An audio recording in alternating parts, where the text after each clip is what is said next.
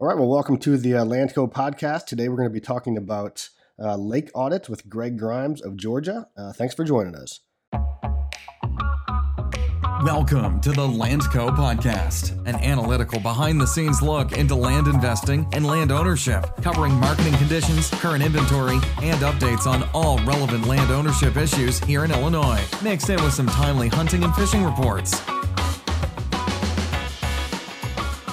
Cool. So, um, Greg, and I, for all my listeners, I've worked with Greg. We know each other. But for uh, and he's worked with Ryan. He's worked with a ton of our clients. But for the the people that don't know you, give us a brief kind of rundown on your bio and education and all that stuff. Yeah, no problem. I uh, kind of hate talking about myself, but you know, got to do that sometimes, I guess. Um, started in the business in '93, got a master's degree, and became full time in '98 and really started taking off in the you know the early 2000s. But you know, we worked for 12 states last year, uh, predominantly still in the southeast, predominantly still in Georgia. But you know, love getting out traveling. You know, we we have no problem uh, hopping on a plane and, and helping anybody as long as they have the desire to do things right. But also the president elect for the Society of Lake Management Professionals. So you know, we've been around a while. We try to uh, be on the cutting edge of things and uh, you know follow it up with science and see what's done right. And uh, just love it, uh, helping people grow uh, some big fish. Cool, cool. And I and I can uh, speak for that because our clients here and a lot of the guys that the lakes that he manages, the results have been. Uh, as long as they follow his plan, which we'll get into in a little bit, but as long as that happens, the results have been uh, have been incredible. But to, on this episode, I want to talk about lake audits because I've seen one, or I've seen several that you've done, and they're really really cool to me. And it kind of caught me off guard because I didn't it just wasn't what I expected. Like I understand it now, but I think it'd be cool to, to tell our listeners about. So, um, sure, run through just in general, then we'll get into detail a little a little later what a lake audit is and like why why somebody would need one. And I understand here before we do this that they're going to be different based on people's goals, which we covered in a previous podcast. But let's just assume that like you know most people in Illinois and Georgia, probably for that matter, you know they're after trophy bass. So this theory will apply to any goal, but let's assume that the goal in place is to grow trophy bass. Okay, perfect. Yeah, so what, what we mean by the term lake audit, and, you could also synonymous with electrofishing or fish survey, but but it's more than just the electrofishing. So the kind of not as fun stuff is you know water quality, weed and algae identification, making sure the outlet structure is working. Um, then we look at fish habitat, look at some depths, um, try to get a good idea of, of your goals while we're there too. So everyone has a little different set of goals, like you just mentioned, and you know, without knowing the goals, we don't know what to propose uh, moving forward. So we gather all that, but the bulk of the work is actually using an electrofishing boat, um, which some people don't quite get what that means. Some people think you drop a boat and every fish in the lake comes floating up. I, I kind of wish it was that way, uh, but it's a scientific sampling tool. Uh, it has its limitations. If uh, fish are down really deep, uh, you may not get some of those. There's some species like walleye are a little bit tougher uh, to get up because they stay so deep. Um, so we time it. Usually it's a spring and fall kind of thing uh, when fish are up shallower. We can do it at night in the summer. Um, but we're trying to get an assessment of what's going on in the lake. Um, you can get a pretty good assessment if you go fishing and you know what you're looking for. Uh, we've had clients say, "Well, I just I want to get a boat." Well, they're they're pricey, uh, for one, but you've got to be able to interpret that data, and that's really the key, John, is um, knowing what you're looking for and understanding how that relates to your goals. Well, and I want to get into that in a second because you know our, our group kind of does know this stuff, but it's a different level between us and you know you and and guys in your field. So I'm with you there, but so back up one second. Like, why would somebody need one? Because I can. I, I understand it now. This is for the podcast, but why would someone right. who fishes every day their lake uh, thinks they understand it? You know, why do they need an audit? Yeah, so they need they need the audit, and then they need the follow up report as well. And that's you know we're we're pretty proud of the reports. We've we've narrowed it down and really dialed it in over the years, and figured out you know that's what you're really getting. You're getting the survey, but you're getting that report. That piece of paper is going to tell you what you need to do to achieve your goals. So you need it because sometimes people are right. I mean, they really are. Uh, I give people credit. Um, they think, okay, we got too many bass. They figured that part out. What they haven't figured out is which bass to remove, how many bass to remove, Uh, some people aren't even at that level. Like, why would I remove a bass when I'm trying to catch trophy bass? Well, you have to take a certain number of bass out to free up enough food so that the other bass can grow. Um, a lot of times that's a dominant predator. Now, if you have pike or muskie or something, they're going to be the dominant predator. But usually that's the dominant predator going to take over.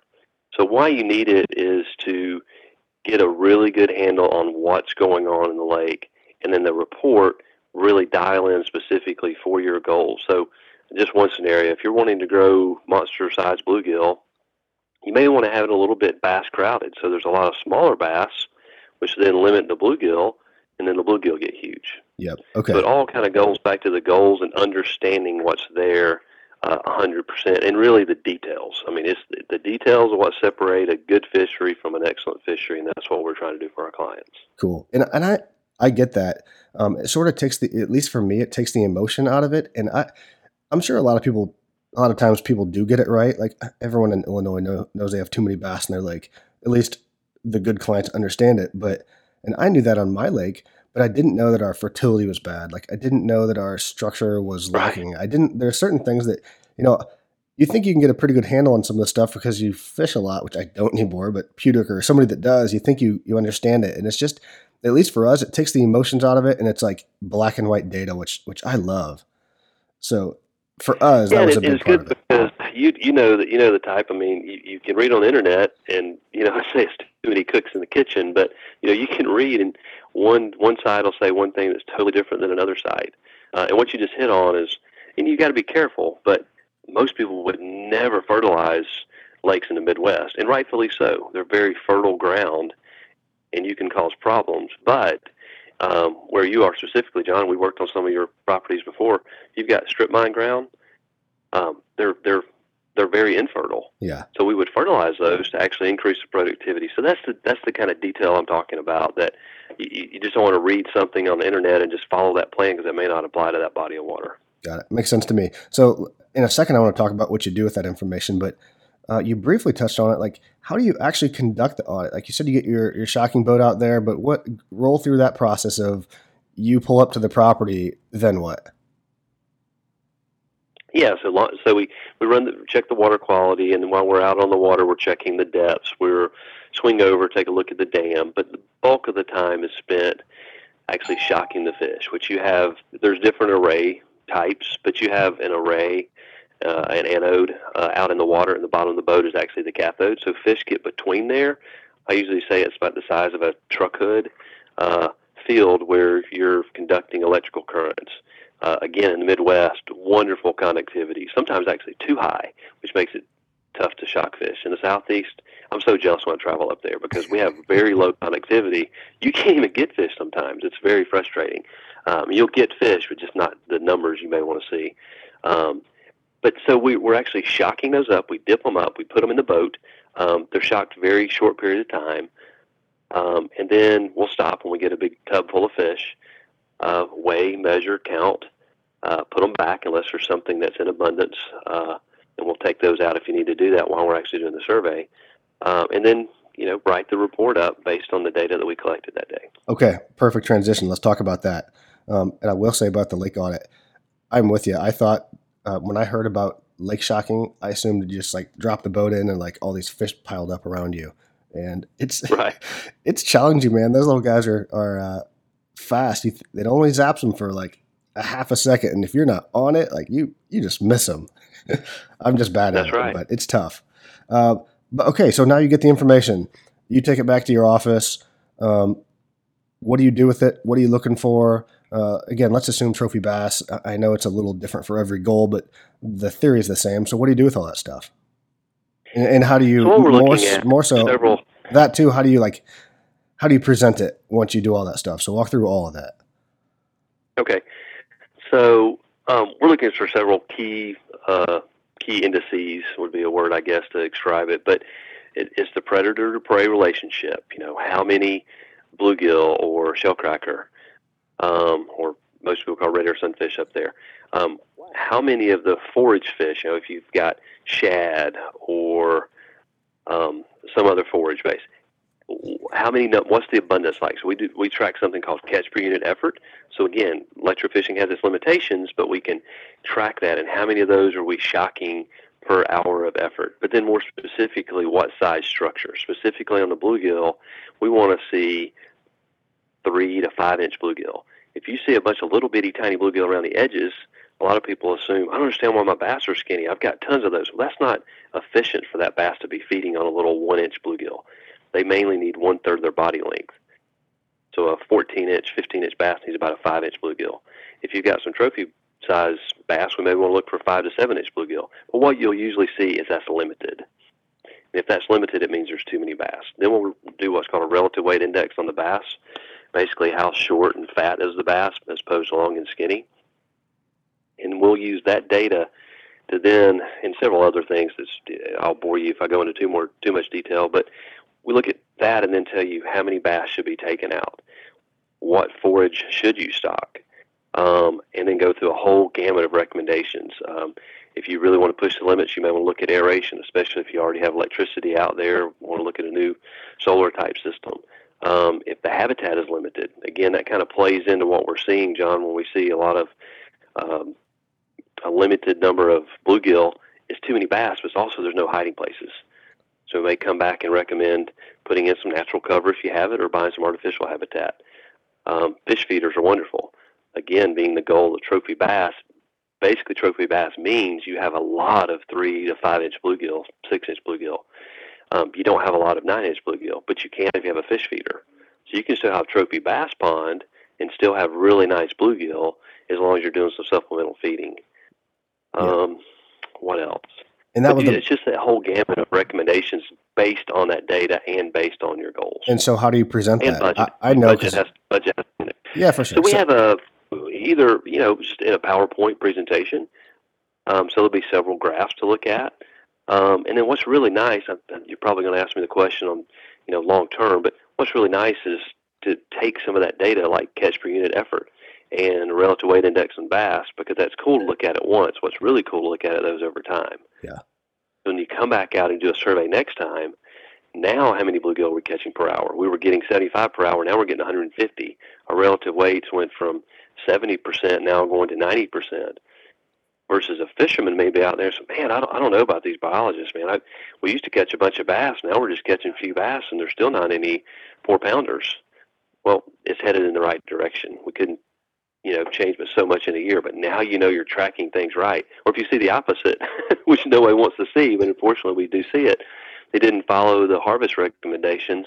There's still too many bass and the bass are still skinny. Yeah. so tracking that data over time and comparing that report to the previous year's report is really beneficial. Okay. And uh, so all those things that you were mentioning that was literally the last property i just bought that you came up and did one on that was you're like spitting it out word for word. I had my bluegill were tiny my bass were decent, yeah, no trophies. Yeah, which which a lot of my clients they want to know how good the fishing is in a lake when they buy it, and I'm always like, it doesn't matter that much. Like they're all there's very few, and, and you can speak on this. There's very few lakes in Illinois around here that are really trophy managed. So most of them you're going to buy, you're going to want to work on, right? They're not every person that you buy a lake from tells you it's the best fishing in the county. It's probably the case in Georgia.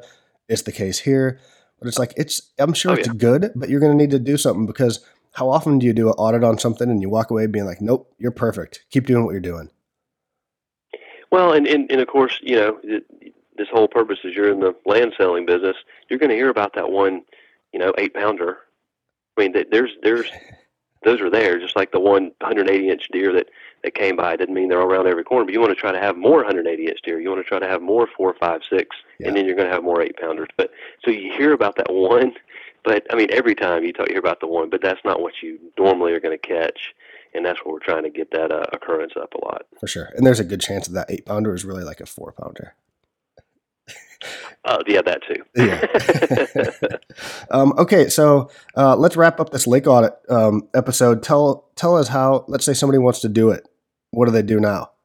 How do they get in touch with you? Yeah, so the best thing is just the website. It's still uh, social media is there too. If you search uh, Lake Work on Facebook, um, is our Aquatic Environmental Services is the name of the company. But the best thing is lakework.com. Um, from there, there will be a contact email. I think it's info at lakework. or you can even send it to me, greg at lakework.com. That's the best thing because from there we can ask several questions. We actually send out a pre lake audit questionnaire um, to get the ball rolling, and then we can give a price. And, and really, for you guys up there, it, it's dependent on travel. So the more people we line up, everybody wins. Uh, it's pretty good little ways to drive up the road with a electric fishing boat, but you know, knock on wood, we've been there I think like six straight years, so we should be in that area. Um, and we'll base the pricing off of that, and we'll we'll line it up with everyone's schedule. It's really fun to get on, as you know, to hop on the front of the shock boat. We've done it with clients not being there, but we prefer when clients are there and actually see what's going on. So, okay, uh, lakework.com is the easiest way. Cool. Well, I appreciate it, Greg. Uh, we will wrap up this episode, and just uh, so you guys know, Greg is going to be joining us for a few more uh, later on in the series, so you'll hear from him again soon. But Greg, we appreciate you joining us, and uh, we'll catch up with you soon. Thanks, Sean. Keep up the good work.